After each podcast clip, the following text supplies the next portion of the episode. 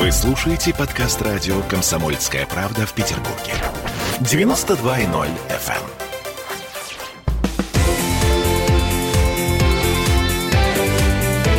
Картина недели.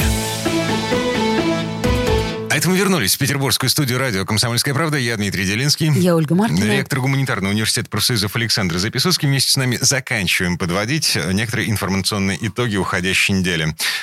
Здесь сейчас давайте говорить про цензуру. Цензуру в интернете. Запесоцкого забанили в Фейсбуке. Александр Сергеевич, что ж вы такое написали? Вы знаете, что я счастлив, потому что Фейсбук сейчас банит очень значимых, известных людей. Далеко не все попадает в СМИ.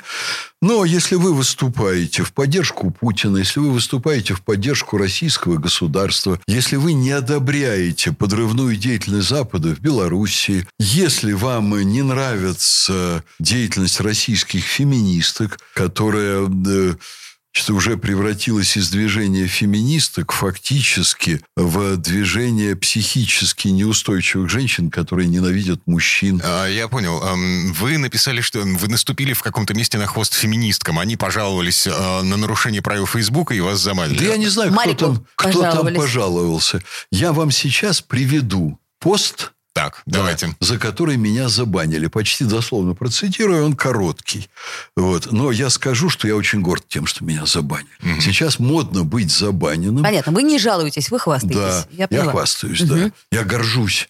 Меня забанили на тридцать дней за пост, в котором э, была фотография моей любимой женщины и подпись примерно такая. Есть еще женщины в русских селениях. Угу. Фраза из Некрасовой. Подождите, и... Дальше был следующий текст. А в Соединенных Штатах однополые браки... Что-то я там еще такое написал. А, белые мужчины целуют ботинки негритосом. Собственно, все, я понял. Все достаточно, ага, Александр да. Сергеевич. А, нет, подождите, я еще одну фразу написал. Моя родина лучше всех. Ну, вот это, э, я думаю, самое худшее. Боюсь, что да. не эта фраза спровоцировала. А, кстати, вы знаете, что абсолютно четко, значит, варианты два. Либо на вас пожаловался кто-то, и вы узнаете, кто это. Причем это... кто-то из ваших кто-то подписчиков. Кто-то из ваших подписчиков пожаловался. Да нет, у меня открытый, Нет, я к чему ресурс. говорю? Потому что вариантов нету. Забанили открытый только таким образом. Открытый ресурс, и могут прийти люди любые со стороны, совершенно не обязательно мои подписчики. Моим подписчикам, я вам скажу, показалось, что э, неприемлемо в моем сообщении, им показалось неприемлемым слово «негритос». Собственно говоря, я думаю, что Марк Цукерберг э, то же самое да предположил. Мне, я вам должен сказать, значит, для меня очень много различных, так сказать, вот фраз вроде бы немного, а поводов для них очень много. Что было по поводу негритоса? Мне один из моих собеседников очень спокойно, интеллигентно написал: Александр Сергеевич, а вот у вас там есть слово «негритос». Вот в Соединенных Штатах это очень обидное слово. Вот, вы не боитесь, что там кто-то на вас может обидеться? Я, на самом деле, не боюсь, потому что у меня нет подписчиков иностранцев. Вот. И, значит, что я ему ответил? Что у них в Америке культура, которая насквозь пронизана расизмом. А. У нас негр – слово, не несущее унижение. Можно я доскажу эту угу. историю? У меня есть точка зрения своя, а потом, если вы хотите, вы будете ее уточнять. Так вот, я считаю, что в Америке расовый подход, он пронизывает все поры общественной жизни, он у них на генетическом уровне. Они расисты. Они не могут это преодолеть много лет, они все время вынуждены законы вводить, которые там обеспечивают какой-нибудь расе там, или преимущество, как сейчас, или равноправие, как это было раньше. Вот они расисты, это у них исходно. А у нас, мне в голову не придет человека принимать на работу по цвету кожи. Это вообще не наша история, это не наша культурная специфика и так далее, и так далее. Я вообще не смотрю на национальность человека, когда принимаю его на работу, и когда работаю с ним, не смотрю.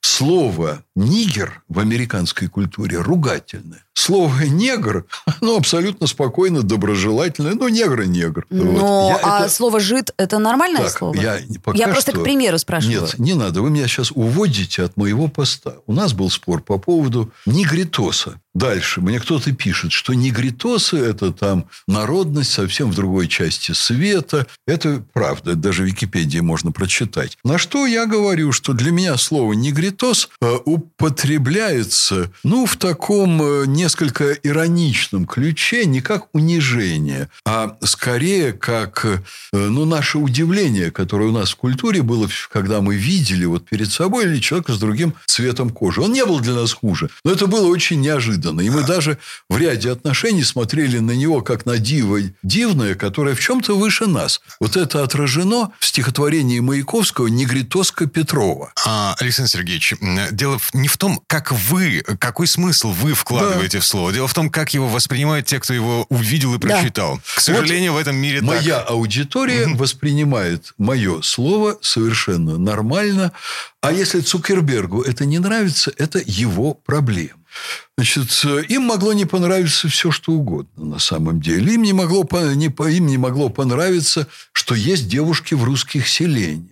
Потому что они сейчас вообще всерьез говорят об отмене пола как такового не только в графах, но и в обыденном, в графах анкет, но и в обыденном обиходе своем. Это у них сейчас новая новаторская идея. Ну, кажется, попробую, проведу вы... эксперимент. Да. Вывешу фотку с надписью «Есть девушки в русских селениях». Попробуйте. У меня есть Попробуйте, фотки проведите. Похожие. Я, я вот. видимо, Дальше. со словом «негритос» буду экспериментировать, да? Дальше. А, извини.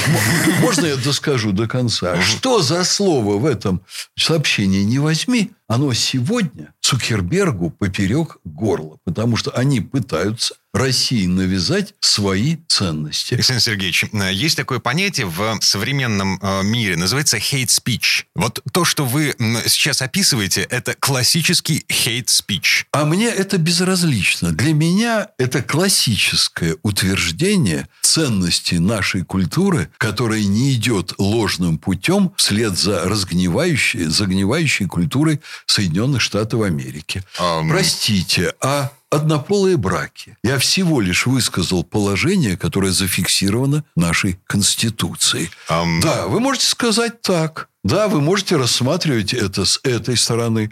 И мне, конечно, как социологу очень любопытно, занимаются ли они цензурой в нашем, подчеркиваю, русскоязычном, российском интернете. Вот, или они этого не делают. Занимаются. А мы будем заниматься цензурой в нашем российском интернете. Да. Минуточку. С первого февраля вступает в силу закон в экстренном порядке, принятый Госдумой в конце прошлого года.